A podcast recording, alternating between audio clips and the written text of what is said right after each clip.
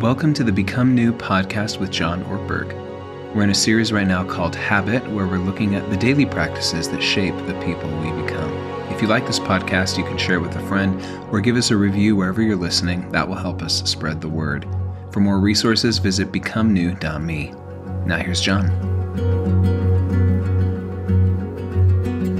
This is the day the Lord will make. this is the day the Lord has made, although He's going to make the rest of it. I will rejoice and be glad in it somehow. And the somehow today has very deep roots. I was just this last weekend in Pasadena at Fuller Seminary, and on Sunday morning when we woke up, we had found out that seven miles away, Monterey Park, there had been a mass shooting. And I think 10 people so far have died from that. That was Sunday. I got home two days later, and uh, actually one day later, and into the Bay Area and in Half Moon Bay, where we would often go, often do go to see the ocean, to walk, to surf. One of our kids used to work at Half Moon Bay Surf Shop. Half Moon Bay had a mass shooting, and uh, seven people died. And it is so um, painful to the soul to keep reading of these.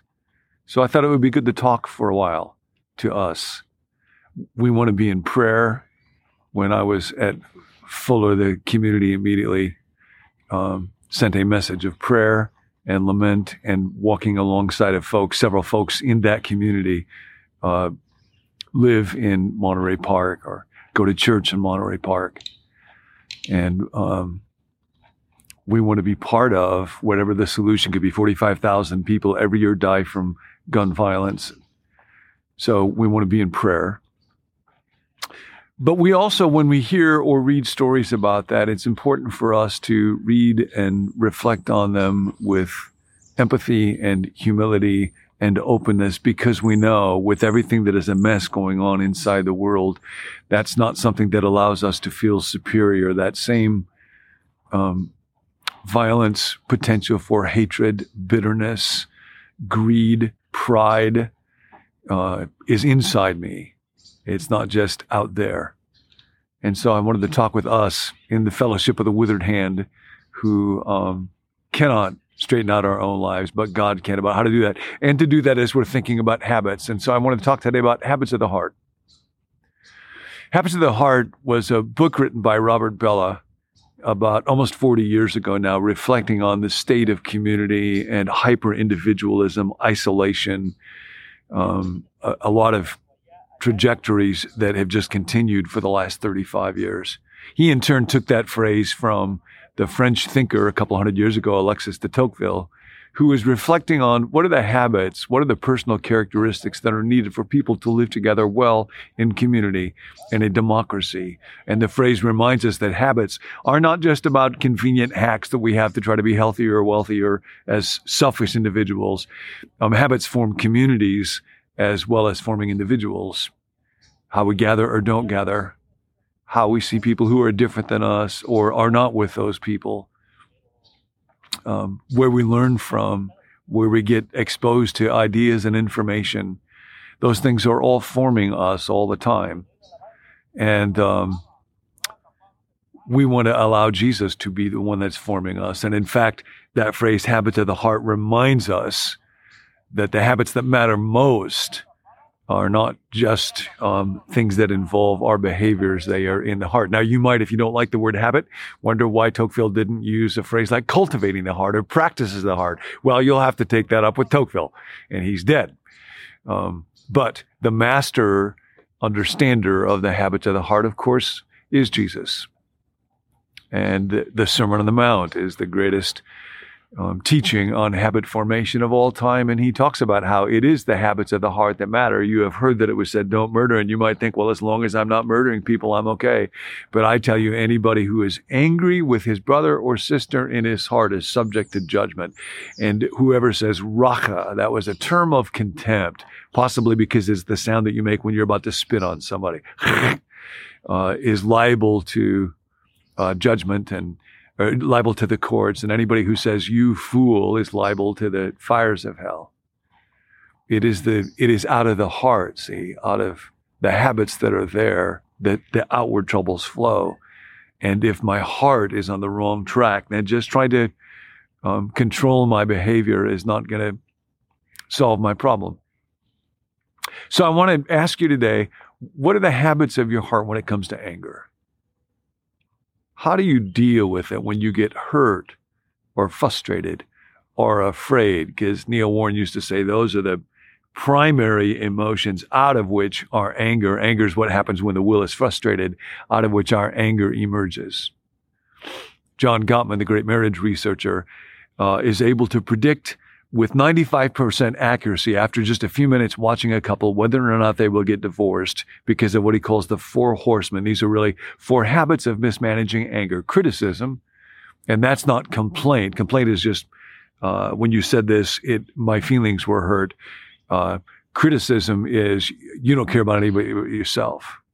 It's a statement of judgment, and then that leads to contempt, eye rolling, mockery, sarcasm. Contempt is the number one predictor of divorce. It's sobering to me to know how easy it is for me to express contempt with just a look. People who know and love me have told me that. And then defensiveness, I can't be wrong. And then that leads to stonewalling, uh, withdrawal, refusal to engage, pouting, being stubborn, what Swedes call normal relational behavior. And uh, that's what destroys relationships. So, what's the alternative to that? How can I deal with um, my habitual response to anger in ways that will lead me towards God and towards life and not away? This is from a book by Richard Rolheiser called Sacred Fire. And uh, his suggestion is let suffering soften your heart rather than harden your soul. He says, There is no depth of soul without suffering. And I was thinking, uh, the reason I'm standing here right now, you might be able to see right now there's some guys who are pruning the vines where I live. They're not our vines, not our grapes, not our wine. If you're wondering when are we going to come out with become new wine, uh, not going to happen. But uh, it's interesting that vines have to be pruned, they have to be cut in order for them to flourish and grow. There is no depth of soul without suffering. Human experience has taught us this long ago. We attain depth primarily through suffering, especially through the kind of suffering that's also humiliating. If any of us were to ask ourselves the question, what's given me depth, what's opened me to deeper perception and understanding, almost invariably the answer would be one of which we would be ashamed to speak. We were bullied as a child. We were abused in some way. Something about our physical appearance makes us feel inferior. We speak with an accent. We're always the outsider. We have a weight problem. We're socially awkward. The list goes on, but the truth is always the same. To the extent that we have depth, we have also been humiliated. The two are inextricably connected. But depth is not all of a kind. Humiliation makes us deep, but it can make us deep in very different ways. It can make us deep in understanding, empathy, and forgiveness, or, or it can make us deep in resentment, bitterness, and vengeance. This is so interesting. He writes The young men who shot their classmates in Columbine, the young man who indiscriminately gunned down students at Virginia Tech University, or we might say, uh, with pretty safe assurance, that man who gunned down people in Monterey Park, that man who gunned down people in Half Moon Bay, suffered more than their share of humiliation in life. And that has made them deep. Sadly, in their case, it made them deep in anger, deep in bitterness, deep in murder. And I know those depths in my heart. I know them. I feel them.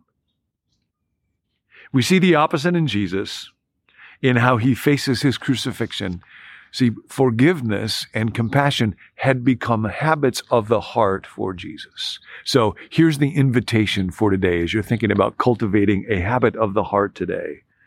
Um, and it has to do with forgiveness. Today, as you walk through the day, bless more and curse less. Bless more, curse less. We are mature, Rolheiser writes, when we define ourselves by what we're for rather than by what we're against. The capacity to bless more than to curse defines maturity. Nothing so depresses us as cursing others, just as nothing brings as much joy into our lives as blessing others. When we act petty, we get to feel petty. When we act like God, we get to feel like God, and God is never depressed because God is always blessed and always blessing. So take a moment right now and receive this blessing. The Lord bless you and keep you. The Lord make his face to shine upon you. The Lord lift up his countenance upon you and give you peace. Receive that blessing into your heart. And now I want you to think of one other person in your life. It may be a friend, maybe a difficult person if you're up for the challenge in this moment. Might be somebody in your family, a parent or a spouse or a child or somebody in your class or a teacher. And I want you to bless them before God. I want you to will their good right now. Think of that person, their face, their life, their voice. God, would you bless that one? Would you make your face shine on them? Would you bring life and good things into their being? And now I want to invite you for the rest of the day, just think for a moment about who you might talk to, what meetings you might be a part of, what phone calls, who you might email. Ask God right now God, would you help me bless and not curse? Because when we bless like God, we get to feel like God. Because love is habit forming. Hi, I'm Tim. Thanks for joining us. You mean so much to us as a community, and we hope that this series helps you build some new habits in your life to help you grow spiritually one day at a time. And we want to hear from you throughout this series. If you have questions, you can put them in the comment box wherever you're watching, or you can email us or text us. And at the end of the series, we're going to sit down with John and talk about some of your questions. For more resources, you can visit becomenew.me.